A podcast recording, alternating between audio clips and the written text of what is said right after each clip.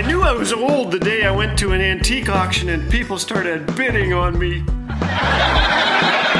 Thanks for joining us today. You're listening to Laugh Again with Phil Callaway. Today at Laugh Again, we are celebrating our 10th birthday. We have you to thank. If no one listened and responded and prayed and supported us, I'd have to get a real job, and we don't want to see that happen. So thanks. Over breakfast 20 years ago this November, my friend Ben Lowell and I discovered that we shared a God given dream of cheering people up. Hurting people battling depression and discouragement and facing hard times.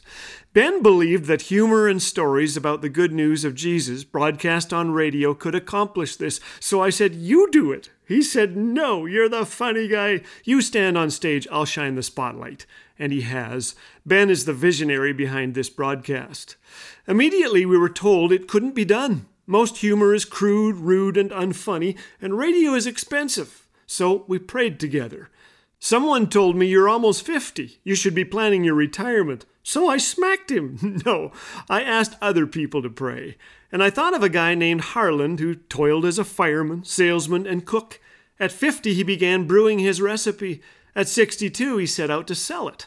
1,000 potential clients told him he was Looney Tunes, but he didn't chicken out. And today, Colonel Sanders' iconic white suit and bow tie grace more than 55,000 KFC restaurants in 155 countries. So, if you're struggling in a noble pursuit, don't give up. Seldom is there progress without struggle. I'm astonished that Laugh Again is now on hundreds of radio stations in North America, and last year we were listened to in 117 countries. Today, I thought it'd be fun to hear from some listeners. A teen sent me this I listen to you every day, so I listen to you more than I listen to my mother. After an event in Ontario, Canada, two single gals told me they listened together while sipping tea.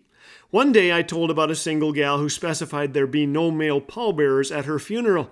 They didn't take me out when I was alive. I don't want 'em taking me out when I'm dead.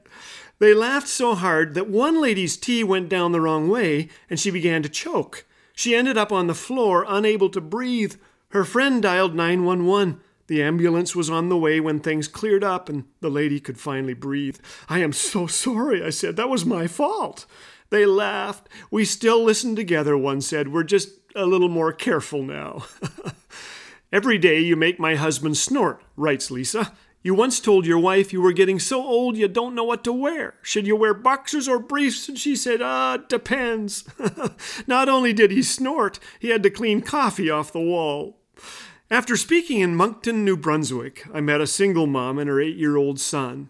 With her thick and beautiful accent, she said, I was looking for something to listen to on the radio one day, and I heard laughter. I soon heard you talking about Jesus, and I was confused. I didn't think Christians laughed. Soon we were listening every day, and we came to faith in Jesus.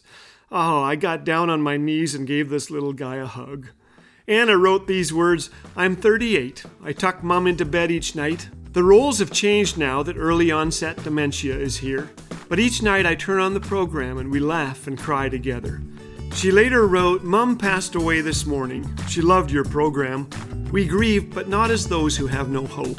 Thanks to you, I'll always remember my mother's laughter. Ah, what a response. This 10th birthday would be impossible without friends like you. Thanks for listening. Tell your friends about us, but warn them to go easy on the tea and coffee.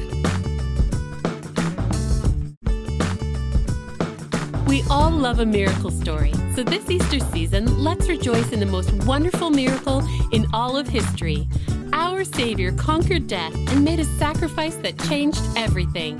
Because He is risen, we can enjoy an intimate relationship with God that will last forever. Isn't that a cause for celebration? Happy Easter! And remember, you can support this ministry of hope and joy at laughagain.org. Laugh Again, truth bringing laughter to life.